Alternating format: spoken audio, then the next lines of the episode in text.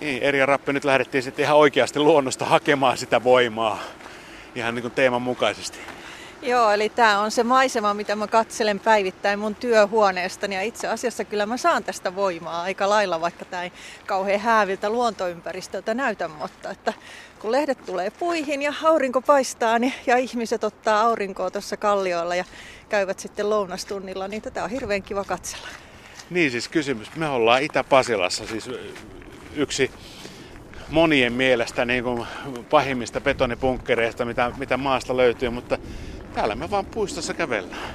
Joo, tämä on yllättävää, että täältä löytyy ihan tämmöisiä pieniä länttejä, joissa on luonnontilastakin. Että Itäpasillahan on rakennettu hyvinkin voimakkaasti, että täällä on muutamia tämmöisiä pieniä rakennettuja viheralueita ja luonto on hävitetty, mutta sitten näitä kallioita on jätetty paikoille.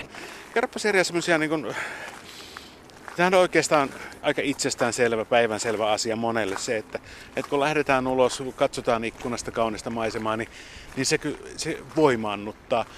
Mutta tota, on sitten semmoisia, jotka vähän epäilevät noita luonnon voimaa, millä tavalla se voimaannuttaa meitä. Niin tota, annapas vähän vinkkejä, että miten se perse saadaan ylös sieltä ja, ja edes katsomaan ikkunaa.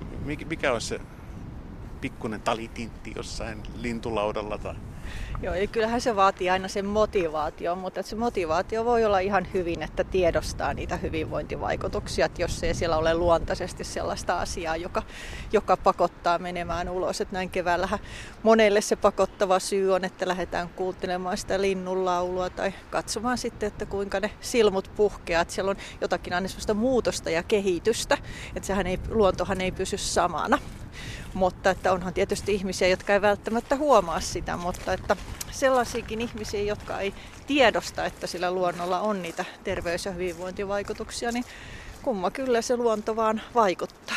Mutta että yksi iso asiahan on tietysti se, että sen ympäristön, on se sitten luontoympäristö tai mikä tahansa ympäristö, niin jotta se elvyttää ja tuottaa niitä mielen hyvinvoinnin vaikutuksia, niin kyllä sen pitää tuntua turvalliselta jotenkin sellainen ristiriita sitten, että ihmisten riskinarviointikyky on vähän sanotaanko puolueellinen, että ei muisteta, että meidän pitäisi altistua sille luonnolle ja luonnon hyville mikrobeille, jotta meidän terveys säilyisi. Että sitä aina nousee sitten mediankin ansiosta niin näitä tiettyjä riskitekijöitä esille ja niihin on, niin kun ne on yksittäisiä asioita, niin niihin on hirveän helppo tarttua.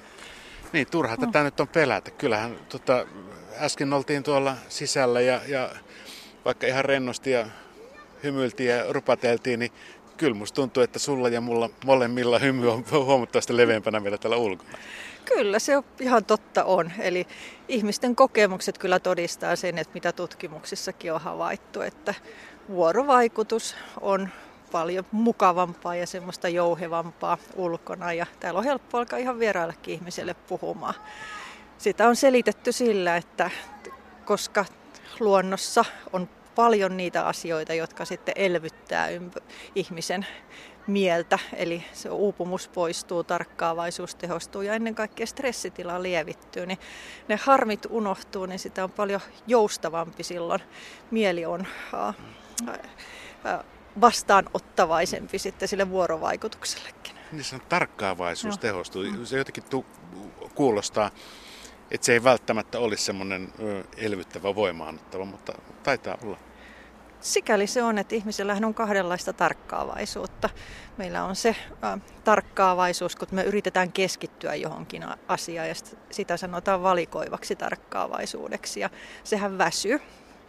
Terve ihminen jaksaa noin parikymmentä minuuttia keskittyä johonkin asiaan ja sitten pitäisi saada levätä mutta että sitten meillä on se valikoimaton, suuntaamaton tarkkaavaisuus. Eli jos on joku kiva asia tai semmoinen ähm, äh, silmän kiinnittävä asia tai joku kaunis ääni tai mikä tahansa tämmöinen esteettinen elämys, joka kiinnittää huomioon, niin me uppoudutaan siihen ja silloin meidän ei tarvitse sitä tarkkaavaisuutta tietoisesti kiinnittää. Ja silloin meidän tämä valikoiva, suunnattu tarkkaavaisuus saa lepää. Luonnossahan on näitä miellyttäviä asioita tosi paljon. Kauneutta, estetiikkaa silmille ja korville ja jos me kosketellaan luonnon asioita, niin kosketellaan vettä tai erilaisia materiaaleja.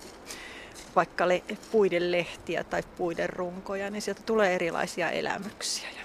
Mulle tulee jotenkin mieleen, että miksi me asutaan sitten tämmöisessä kivi, kivikolosseissa, miksi me ei asuta metsässä. No katoppa ympärille ihan sen takia, että talot on rakennettu sitä varten, että niistä saa suojaa. Mutta että nehän suojaa meitä jo ihan liikaakin. Eli tässä on menty ihan ääri, äärilaitaan, eli me ollaan liikaa sisätiloissa, vietetään lähes 90 prosenttia aikaa siellä ja meidän aistithan on pääsääntöisesti kehittyneet siihen, että me aistetaan ympäristöstä muutoksia. Ja ajattelepa, kun olet sisällä, mikä siellä muuttuu. Mitä Televisiokuva. Joo, niin. Ja mitä pystyt aistimaan. Siellä on sitä visuaalista digitaalista ärsykettä, mutta että siellä ei kovinkaan paljon lämpötila ei vaihtele, ilmastointi humisee, on vähän epämiellyttäviä ääniä, jos et kuuntele sitten musiikkia. Et musiikkihan tietysti on mukavaa kuunneltavaa, mutta että siellä ympäristöolosuhteet on aika tasaisia. Täällä huomaa sen, että välillä tuulee ja välillä voi tuntea sen auringon paisteen ja se tuntuu meistä mukavalta osittain myös senkin takia, että se on meille luontaista se tieto, mikä siinä välittyy, että me pystytään aistimaan sitä. Ja tällä hetkellä tuulee mukavasti tuolta etelästä päin, niin pahtimolta tulee kahvin tuoksu. Joo, se on muuten ihana. Ja siihen ei koskaan totu, että joka päivä sen huomaa sitten, että jo milloinkaan siellä paahdetaan. Nyt muuten ihan totta, tulee mm. ihana tuoksu.